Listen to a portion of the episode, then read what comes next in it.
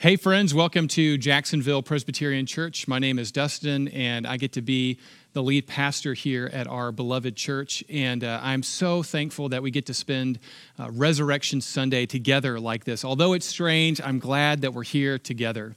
And uh, this uh, Resurrection Sunday is particularly meaningful for me because uh, as I was charting out all of our sermons over the last uh, several months, uh, you know, last week it occurred to me that uh, Palm Sunday would fall on last Sunday, which was so cool.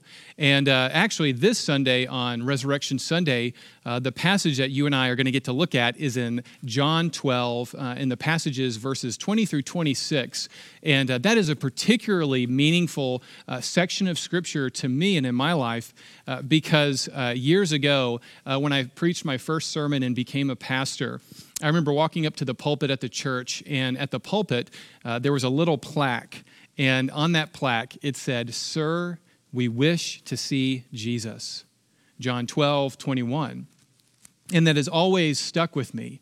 And uh, so, anyway, so uh, when I moved here to Jacksonville into the beautiful Rogue Valley last year, uh, some guys from church offered to build me uh, my very own beautiful, uh, you know, uh, locally made and sourced pulpit. And you know, big shout out and thanks to those guys who did that. They built this pulpit for me. It's made out of myrtle wood, which is a great reminder of the myrtle wood that grows here in Southern Oregon, but also the myrtle wood tree that grows in the Holy Land. Uh, but when they were building it, I asked them to do something really particular, and I bet you can guess what it is. I said, When you build it, will you please carve some words into the front of it so that anytime I step before a congregation, I would be reminded of these words Sir, we wish to see Jesus. And actually, if you look closely, I have my pulpit turned around right now. Uh, you're seeing what I see every Sunday. And as you can see right here, uh, carved into the myrtle wood, uh, it says, Sir, we wish to see Jesus. John 12, 21. And uh, friends, that's the passage of Scripture that you and I are going to study today. Uh, that is the reason for us to have hope for this whole year. Uh, that if we knock, He will open the door. That if we ask, He will give it to us. And if we open our eyes, we will see Jesus. And so today, what I want you to do is I want you to grab your Bible, uh, go to John chapter 12, and let's look at John 12, 20 through 26 together. Hopefully, you've got your Bible out, or uh, maybe you can pull it up on your phone. Maybe you've got the Bible app or the ESV Bible app. Uh, we'd love for everybody to have a copy of God's Word in front of you. Uh, so, not only is it on the screen, sometimes it'll also be right there in your lap every time. Uh, so, with that, friends, let's read John 12, verses 20 through 26. This is the word of the Lord to us. Now, among those who went up to worship at the feast were some Greeks. So these came to Philip, who was from Bethsaida in Galilee, and they asked him, Sir, we wish to see Jesus. Philip went and told Andrew. Andrew and Philip went and told Jesus. And Jesus answered them The hour has come for the Son of Man to be glorified. Truly, truly, I say to you, unless a grain of wheat falls into the earth and dies, it remains alone. But if it dies, then it bears much fruit. Whoever loves his life loses it, and whoever hates his life in this world will keep it for eternal life. If anyone serves me, he must follow me, and where I am, there will my servant be also. If anyone serves me, the Father will honor him.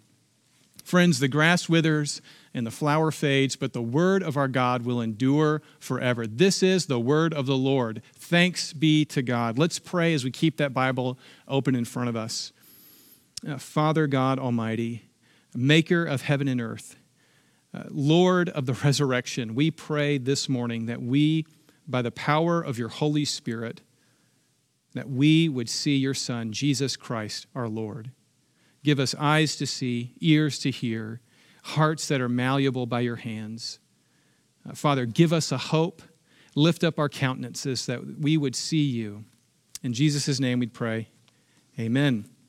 Well, as we dive into this passage, uh, it's a short passage for me, uh, but there's so much packed into here that I really thought the, the easiest way for you and I to walk through this passage this morning is really just to go through it verse by verse. And I'm going to give you a couple of things to notice as we walk through it. In fact, I'm going to give you seven reasons for us to have hope this morning. So the first thing, if you want to you know, follow along with an outline, if, you, if that, you're that kind of person, uh, the first thing is I want you to see in our passage the first reason for us to have hope is that there are a lot of people here right now. And I don't just mean right now, you know, streaming it on the internet. What I mean is there are a lot of people here in our passage. Look at verse 20 with me. Uh, this is all about the Passover feast. And in verse 20, it says, Now among those who went up to worship at the feast were some Greeks. Now, for a little bit of context, uh, what's going on here in this section of John is Jesus is now entering his last week of life before he dies on the cross. So remember, last week we looked at Palm Sunday when Jesus uh, enters Jerusalem. And now, as he's entering Jerusalem, uh, what's happening during this week is apparently some Greek people come and they want to meet and talk with Jesus. And so, um, all over this, we're seeing in verse 20 that um, the scene that you and I are supposed to be keeping in our minds, you know, the, the mental picture, you know, if you can use your uh, sort of, you know, um, uh, divinely inspired imagination, if you can sort of picture ancient Israel like an ancient city, and there are tens and tens and tens, if not hundreds of thousands of people uh, in the city of Jerusalem. And Jesus is one of them, and so are his 12 disciples. And what John wants us to focus on is that in the midst of all of those people, all of the people of the nation of Israel coming to worship the only true God, the God of Israel, there are actually some ethnically Greek people who have come.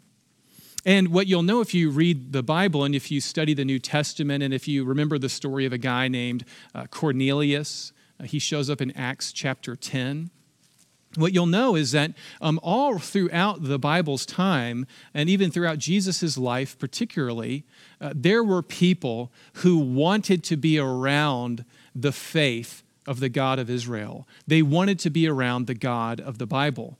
And for some reason, uh, maybe it was circumcision, or maybe it was the dietary laws, or maybe it was the idea that uh, Judaism and the faith that Jesus had was monotheistic, meaning there was only one true God, and that was the only one.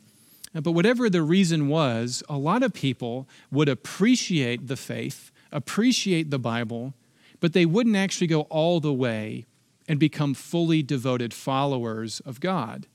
Uh, the New Testament will sometimes call these people God-fearers. You know, they were people who would fear God, uh, but they weren't ready to sort of jump all in.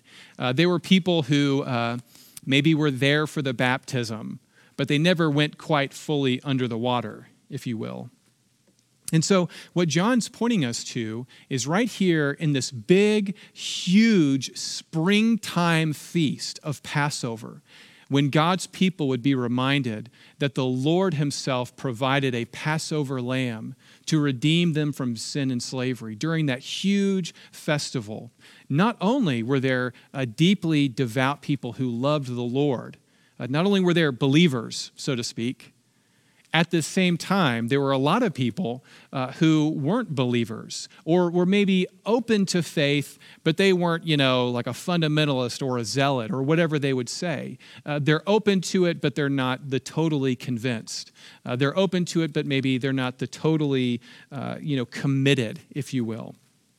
And so, what I want us to realize is that what's going on in our passage um, is something pretty profound. And it's a reason for you and me to have hope right now. And that is very simply whether it's Jesus' lifetime or whether it's the spring of 2020, which, you know, uh, for some reason I feel like we're going to remember 2020 for a long time. Uh, whether it's Jesus' lifetime, though, or it's today on Resurrection Sunday of 2020, and we're celebrating not just the Passover, but the ultimate Passover lamb who died for our sins that there are going to be all kinds of people who are going to be drawn into this. Or think about it this way uh, just try to think with your mind's eye how many different people all over the planet are tuning in right now. And do you really think every one of them is convinced or that every one of them is committed? Or do you think it's likely that just like in our story, that today that there are people who really believe and then there are people who want to believe but for some reason can't. But regardless, they show up. So I wonder if, you know, if that means anything to you. Are you logging in here trying to figure out, you know, where you stand? Well, uh, that's the first reason for us to hope, I think, is that there are all sorts of people here. But what I want you to see and I want you to embrace, uh, particularly if you are here and you're not yet totally committed or convinced, is the very next thing we need to see is that regardless of who these people are, everybody at this feast of Passover, they all want the same thing. they all want to see Jesus. I mean, look at verse 21, right? Uh, these Greek speaking people, they, they show up, they ask Philip. They don't go directly to Jesus. You know, maybe they're intimidated to talk to Jesus, or maybe Jesus isn't somewhere they can go right now. And so they go to Philip and they say, Sir, uh, we wish to see Jesus. And, you know, I don't know if that's because they want to give their whole lives over to Jesus, that they want to confess him as Lord and Savior, um, or if it's more just that they're curious to know what all of the deal is about this guy. Maybe they've heard of him. Uh, but for some reason, they feel like they need to meet with him and talk this through. And, uh, you know, I think there are so many people who uh, maybe had a faith background. Maybe you grew up in the church and you felt like um, somewhere along the line uh, you went wrong or it went wrong. Uh, or there are people who weren't ever exposed to faith. Uh, but you have this sinking suspicion in the back of your mind that, you know, if I could just sit down with Jesus himself and talk to him, um, I'd probably get a different answer on some of the questions that I have. Uh, maybe there's something keeping you back. And uh, if that's where you are, I want you to know, friends, that I was there too. And it wasn't until I opened up God's word and listened to God Himself speaking through the words of Jesus Christ that I finally was able to see Jesus. You know, if you've got uh, things that are holding you back, maybe bad experiences with the church, uh, what I want to remind you of, as a friend, is simply this. Um, if that's how you feel, I know where you are and I've been there before. But remember, just because Christians in the church can't always live up uh, to the call of Jesus Christ, uh, that doesn't mean that Jesus or his call are wrong or to be ignored. I mean, think about it this way. Um, you know, if you had a eight-year-old son who was learning to play the piano, and you, you know, handed him some Bach music and he put it in the piano in front of him and said, Play this for me perfectly. Well, do you think your eight year old could do it? probably not, unless your kid was a prodigy. Your kid would probably struggle. Now, does that reflect something bad or wrong about your kid, or does that just simply show us that we've got to grow into some things? You see, I feel like the gospel a lot of times is like the most beautiful music ever written. And then if we can catch that melody in our lives, everything uh, is beautiful and it resolves. Uh, but for a lot of us, we're like eight year olds. you know, we didn't get formal lessons and we're trying as hard as we can to play the music, but we don't do it perfectly. So I don't know what's holding you back if there is anything. Uh, something's holding these Greek speaking people back. Uh, but what they know, what they intuit, uh, what in their gut they're telling themselves is that if they can sit down and hear from Jesus Christ Himself, um, they're going to get an answer. And if that's how you feel, um, or even if, um, even if you're a Christian hearing this, I, am always reminded of one of my favorite pastors. Uh, he was a German pastor. His name was Dietrich Bonhoeffer. And he has a famous story. Uh, he opposed Hitler. He protected uh, his uh, Jewish relatives and his friends and was ultimately killed uh, in a concentration camp in Flossenburg. Uh, but he wrote a book called The Cost of Discipleship. And on the first page of this book, uh, Jesus says something incredibly, or, or, Bonhoeffer says something incredibly profound about Jesus. Uh, Bonhoeffer wrote these words We have a strange feeling that if Jesus himself, Jesus alone with his word, could come into our midst at sermon time, we should find quite a different set of men hearing the word and quite a different set rejecting it. You see, friends, what I'm suggesting to you uh, that our reason for hope, even today on Resurrection Sunday, is that um, if you have this gut feeling that if you could hear from Jesus, that would change things, that gut reaction is dead on. But I have to ask are you ready to hear what Jesus has to say next? Because it's incredibly, incredibly challenging. Um, it's a paradox in a lot of ways. Uh, what Jesus is going to say to these people is incredibly uh, challenging, but it's also incredibly uplifting.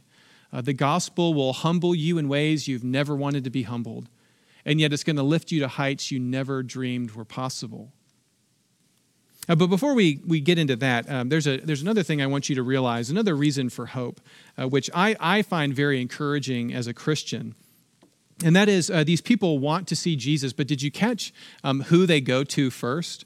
right there in verse 21, uh, what you'll notice is that these Greek speaking people, these Greek non Jewish people, they come up and they don't go first to Jesus. They instead go to a guy named Philip. And John reminds us that this Philip, who's one of the 12 disciples, was from Bethsaida in Galilee.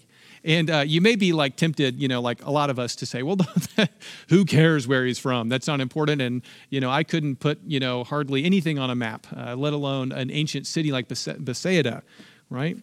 But are those throwaway lines? Uh, friends, I don't actually think so. I think those words are incredibly important because it helps us understand the story. You see, you may not have caught it, but Philip is one of the few disciples who had a Greek name. Philip. It's based off of the Greek word philos, which means love. And so these Greek people want to get close to Jesus, but for some reason, something's holding them back.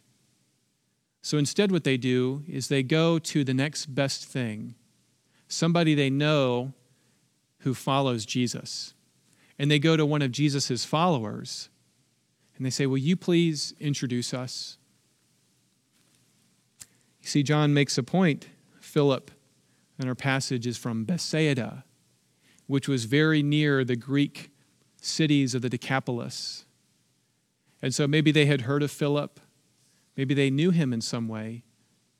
But whatever the situation was, these people who are trying to find out about Jesus they're too intimidated to go to him first, and so what they do is they go to one of his followers. So if uh, you're a Christian this morning, if you have been, you know, baptized in his name and raised to new life, if you do follow him with all of your heart, soul, mind, and strength, um, this should be gripping to you. And you should be putting two and two together, which is for many people who have either been burned by the church or don't come from a background of faith many of them need someone to make the introduction to Jesus with them. Uh, Christian, there are people in your life who need you to take them by the hand and show them Jesus. It's very simple. All you have to do is show them Jesus. Uh, you don't have to have all of the answers. You don't have to explain everything they've ever wanted to know. Uh, friends, remember what you and I do is we show people Jesus. You could do a lot worse than simply ask someone right now, Christian, during this quarantine time, hey, would you be interested in reading the Gospel of John with me over the next week? Let's do three chapters a day, and let's, do you mind just telling me what you think? You know, friends, what if we're not supposed to defend Jesus so much as simply introduce him to our friends that are probably really curious and probably very desperate to see Jesus. Now, if you're not a Christian, or if you're one of these people who are interested or seeking or open to faith, uh, friends, what I hope you are starting to see in this passage is if you know anybody, if there's anybody in your life uh, that you know that takes Jesus seriously, that studies his word, that tries to follow him, uh, somebody that you respect, maybe you don't agree with them about Jesus, but you know that they're trying to follow him, um, I would exhort you with everything I can and encourage you uh, to shoot him an email and just ask them to read the Gospel of John with you. Um, be like these Greek people who uh, take that bold step. Um, it's not the leap of faith yet, right? But it's one step closer. They go to somebody they know that's affiliated with Jesus and they say, Will you show me Jesus? Will you make that introduction? And of course, um, I know there are many of you that um, you may be thinking, in all honesty, there's not a Christian I know that I would want influencing me. Uh, but, friends, uh, if that's how you feel, uh, I, I want to offer you can always email me. you can email me, and I would love to read the Gospel of John with you. Uh, yeah, I think my email is down below. Uh, I'm always available. I would love to talk to you about Jesus. Uh, but, friends, um, that's really the, the third thing I want us to see, right? That God uses people to make the introduction to Jesus, which is so encouraging. Uh, now, the fourth thing I want us to see, is, of course, is in our next verse right there, which is fascinating because after the uh, disciples come, Philip and Andrew, they say, Hey, these people want to talk to you. How does Jesus respond? Well, it's fascinating because in verse 23, Jesus says, The hour has come for the Son of Man to be glorified. Not exactly uh, the answer that these guys are probably expecting to get, right? I mean, they said, We'd like to talk to Jesus. We'd like to ask him some deep questions. You know, we've got some questions about philosophy and life and meaning, and we want to know who he is. What does he claim to be? Maybe why are your people so weird all the time? Uh, whatever their questions are, they don't really get the answer that they're looking for. Instead, what Jesus seems to do is he seems to take this as a sign that um, something has shifted in the trajectory of his life. Uh, friends, what I mean is if, if you've been tracking with us, if you're a part of our church, uh, you'll know that we've been going through the Gospel of John for several months now. And you may remember that very early on, Jesus begins talking about something that he calls his hour he talks about it first uh, when he does his very first miracle. When he turns the water into wine, he says, um, Woman, my hour has not yet come. And then over and over again in the Gospel of John, people try to kill Jesus, but he's able to uh, get out of their plans to murder him because, as John will say in chapter 7 and 8, his hour has not yet come. But here in John 12 23, um, everything changes. Because now Jesus says, for the first time, my hour has come. My hour is now here. And for the rest of the Gospel of John, Jesus will be saying, My hour has come. My hour is here. And remember now, even in chapter 12, we're into the very last days of Jesus before he dies on the cross. You see, for Jesus, when he hears that people from outside the nation of Israel, that um, non religious people, uh, that people that you maybe wouldn't expect are interested in knowing the God of Israel, when those kind of people show up in Jesus' life and they say, We're ready to talk, we want to learn more about you, Jesus says, That's it. My hour has come. My hour to die on a cross as the ultimate Passover lamb, as the ultimate sacrifice for the sin of the world. Uh, he has come, as he already says, not just for the flock of Israel, but for all the peoples of the earth. Uh, just as Genesis 12 promises, uh, that there would come someone who would be a blessing to all the peoples of the earth.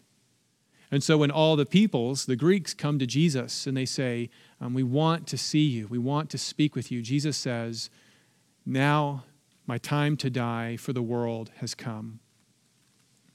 You see, friends, this is what Jesus has come to do.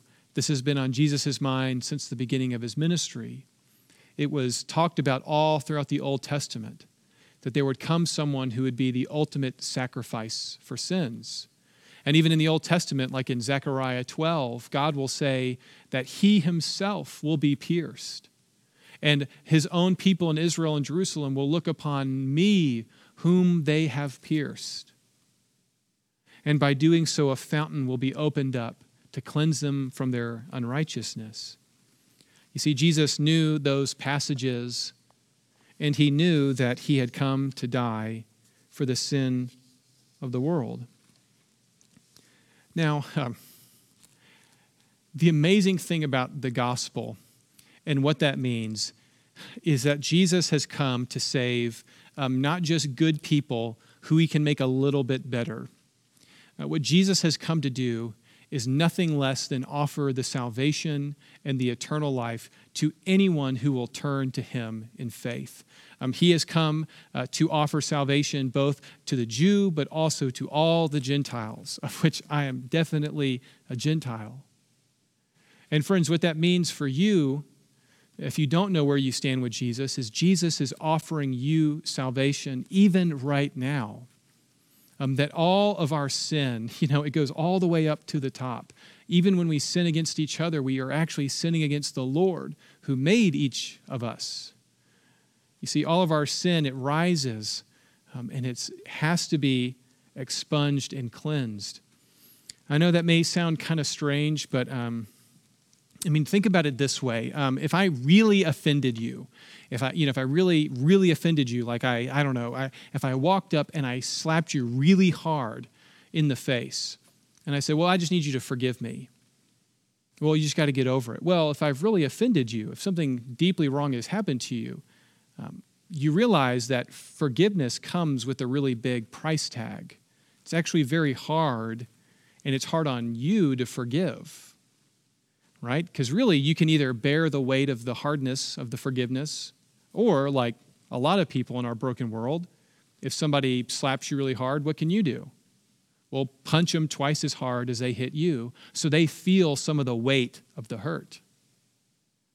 You see, when you and I sin against God, God is either going to punish us back righteously for our sin, or amazingly, because God is full of mercy and love and exceedingly compassionate. He says, I will bear the weight and the pain of forgiveness. And that's what Jesus is doing on the cross. He's God who has entered our world, who lived a sinless life, and then was raised up on a cross and took the punishment that offers us forgiveness. Which is why, if you trust in Jesus, every sin you have ever committed is totally forgiven forever because Jesus already took the punishment for you. Uh, God can no longer punish you for your sins.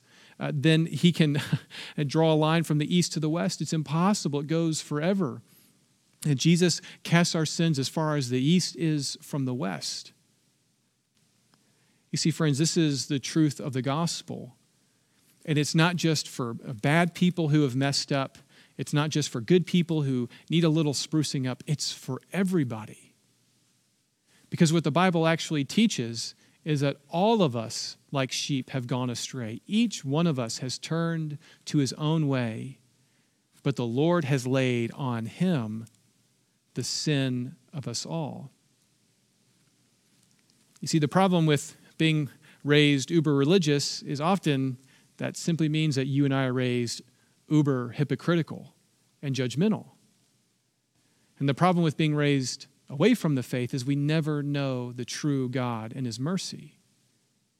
You see, whether you are a Greek or you're one of the Pharisees, Jesus calls everybody to repent and trust in Him. You see, this is why I was saying the gospel is going to humble you and me in ways we never really wanted, but always needed. And yet, the mercy and the love and the complete forgiveness of God, everything we've done can be forgiven. Friends, that will lift you to new heights. Uh, you'll see yourself differently, you'll see others differently, you'll forgive differently, you'll hope differently. See, friends, the gospel works its way all throughout your heart and your life. It's like it takes all the cracks in the hard concrete of our hearts and it starts to heal them. See, friends, this is what Jesus has come to do. In just a few verses later, Jesus will say this And I, when I am lifted up from the earth, I will draw all people to myself. See, this is what Jesus has come to do. This is the hour appointed for him by God the Father out of their love for you. So, what does that mean for us? Um, how do we respond to this? Uh, it's fascinating where Jesus goes next. And this is another reason to hope, but it may not seem like it when I first say it. And that is simply another reason for us to hope today is that each of us, you and me both, we are called to die. you and I are called to die. Cheer up. The good news of the gospel, friend, is that you and I are called to die. And what I mean by that is, I don't mean we're supposed to die well. That's not what I mean. What I mean is simply what Jesus talks about right there in verse 24 and 25. He says, Truly, truly. That's Jesus' way of saying, I'm about to tell you something important. Truly, truly, I say to you, unless a grain of wheat falls into the earth and, you know, dies, so to speak, it remains alone. But if the seed dies, it bears much fruit. And all Jesus is using right there is a simple parable. It's a metaphor, right? All he's saying, he's saying, just like a seed has to be buried in the ground so that new life can spring up from it. Well, you and I, we have to die in order for the new life that God is offering comes to us. And then he goes on and he says, Whoever loves his life will lose it. And whoever hates his life in this world, though, he will keep it forever. You see, friends, Jesus was called to die on our behalf for our sins. That's what his hour is all about. That's why he has come to change the world. But the amazing thing is, is as Jesus was called to take his cross, the amazing thing is Jesus tells his followers, even these Greeks who are sort of open to faith, who want to learn about him, what Jesus tells them is hey, if you want to follow me, you've got to die. You've got to die.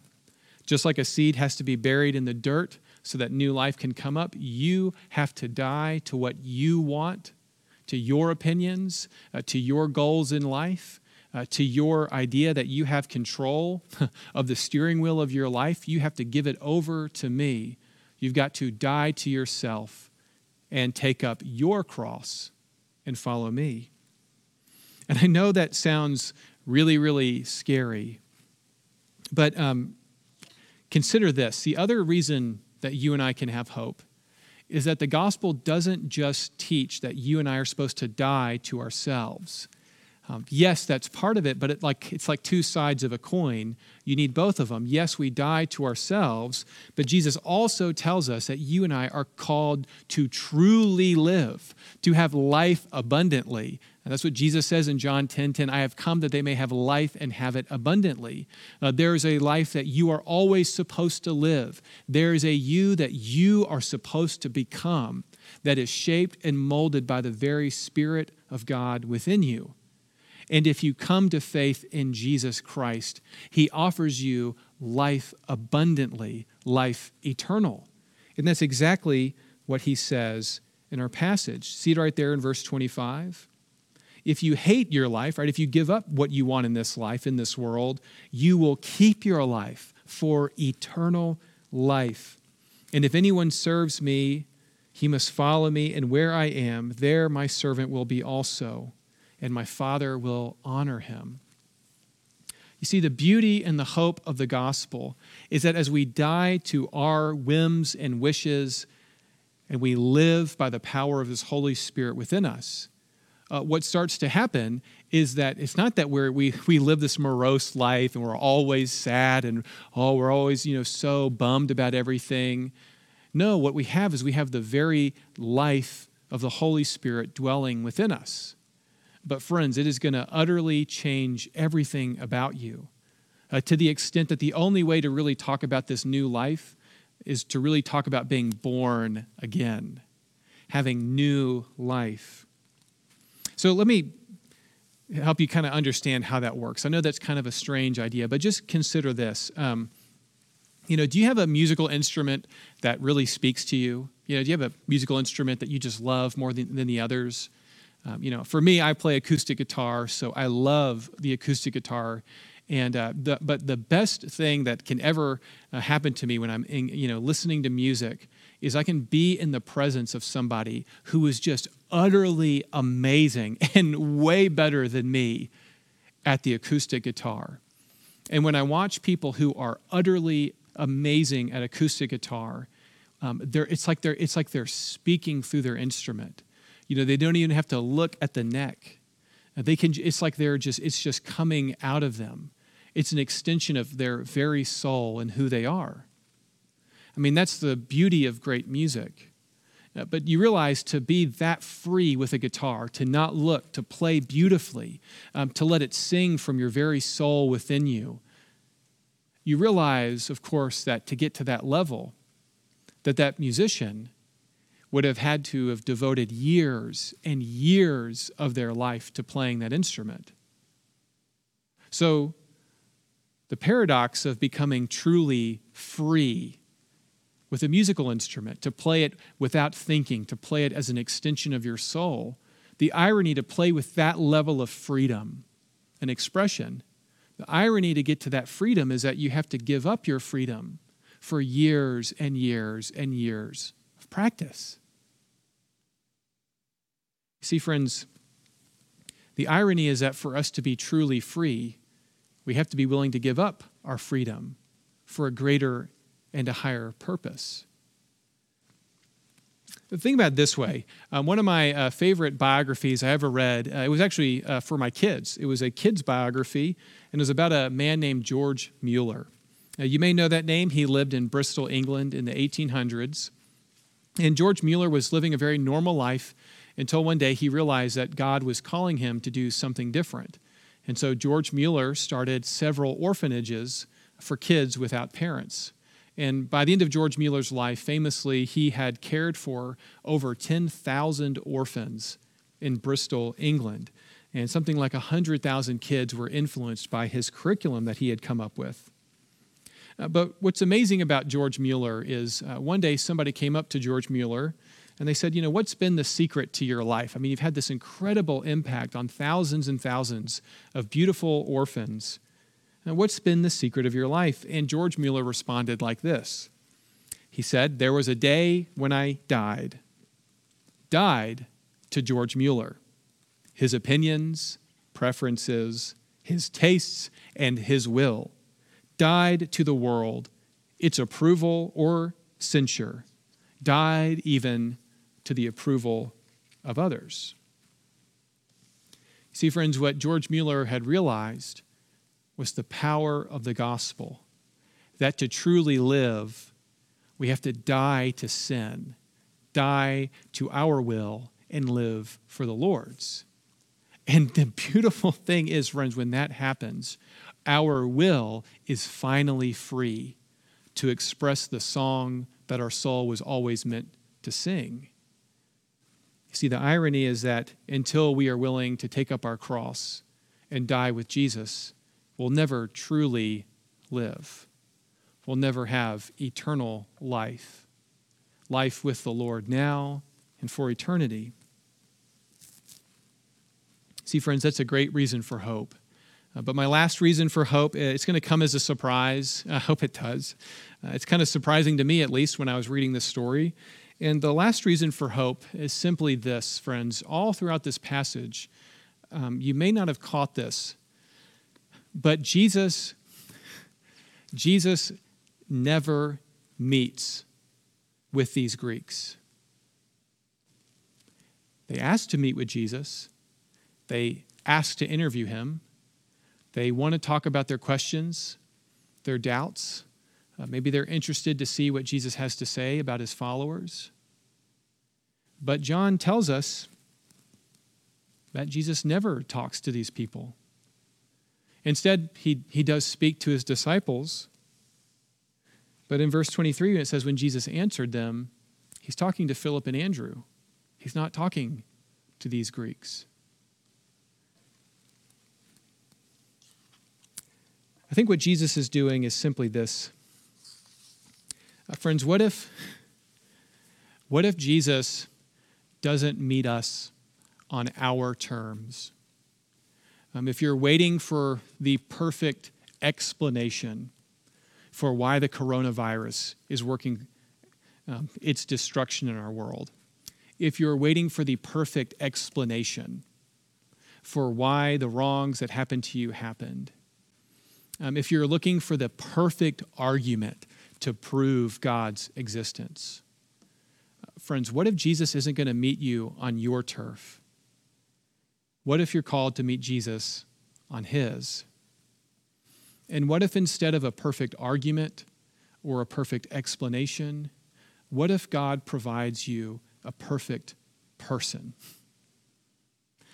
As one pastor put it, what if instead of an airtight argument, what if God provided you an airtight person?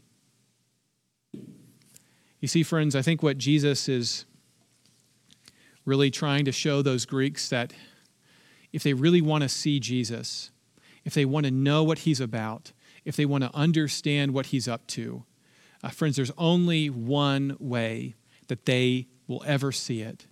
And, friend, that you and I will ever truly see Jesus. Jesus doesn't answer their questions. What he does is he focuses attention on his hour.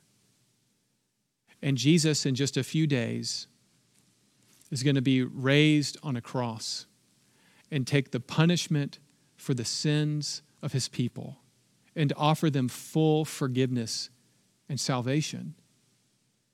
And if these Greeks are going to want to see Jesus, uh, friends, there's only one way to see Jesus and that's Jesus crucified for our sins.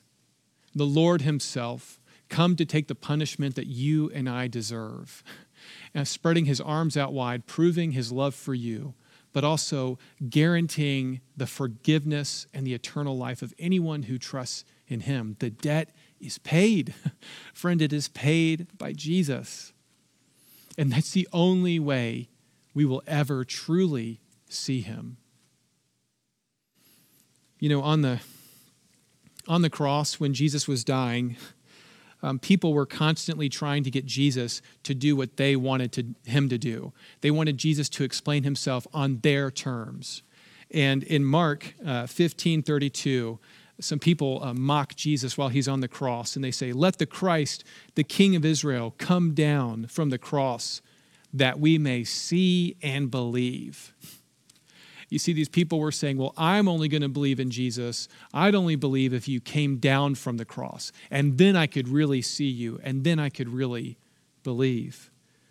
But, friends, what they don't realize is they will only ever believe when they see him hanging on the cross. Even though he could get down, he chose to stay there. And, friends, until you see Jesus on the cross, you'll never really see him and you will never believe. Because it is only when you see that Jesus has come for his hour that everything about his life will make sense. Otherwise, you'll end up mocking him or ignoring him or deriding him. Friends, our hope this morning on Resurrection Sunday is that if we see him on the cross, then we will believe. Friends, that's the invitation uh, to see Jesus in a different way and to become a new person. Let's pray. Jesus, we thank you uh, that you did what we could not. You went on the cross and you died for us. And even more, you came back from the dead, proving that your word is true and proving that you really can offer us eternal life. Uh, Jesus, we love you Uh, because you first loved us, whether we were raised religious or irreligious, or we were rich or we were poor, whether we are Jews or Gentiles. Lord, you are offering salvation to each one of us.